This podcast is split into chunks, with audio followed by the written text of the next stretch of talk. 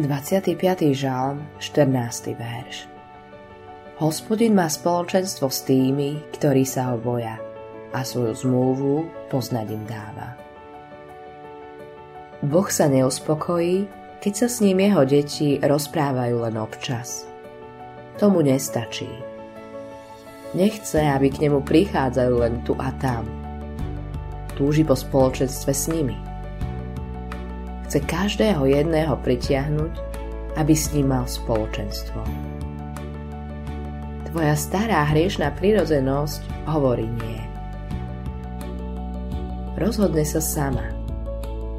Naše telo sa vspiera. Často Bohu nerozumie a keď mu rozumie, nesúhlasí s ním.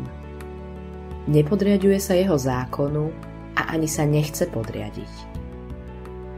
Cesta k dôvere v Boha vedie cez zomieranie našej hriešnej prírodzenosti.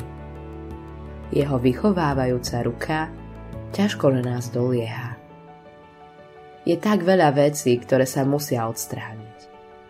Život vlastného ega zomiera ťažko. Ale vďaka Božiemu úžasnému riadeniu sa môže stať, že jedného dňa ti to všetko bude odňaté ak máš v takej situácii oči upreté stále na Neho, už sa viac nepýtaš, čo znamená báť sa Boha. Sám hospodín ťa to učí. Je zvláštne, že až vtedy ti Boh môže dať poznať svoju zmluvu. Byť úbohý a mať málo sily je v Božom kráľovstve niečo veľké.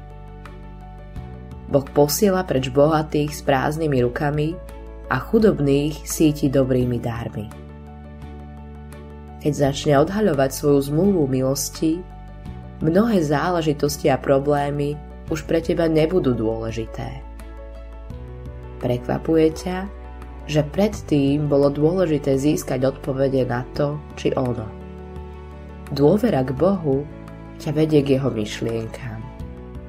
Vo svojom slove zjavuje, že ešte pred stvorením sveta si ťa Ježišovi vyvolil, aby si v ňom bol v Božích očiach svetý a bezúhody.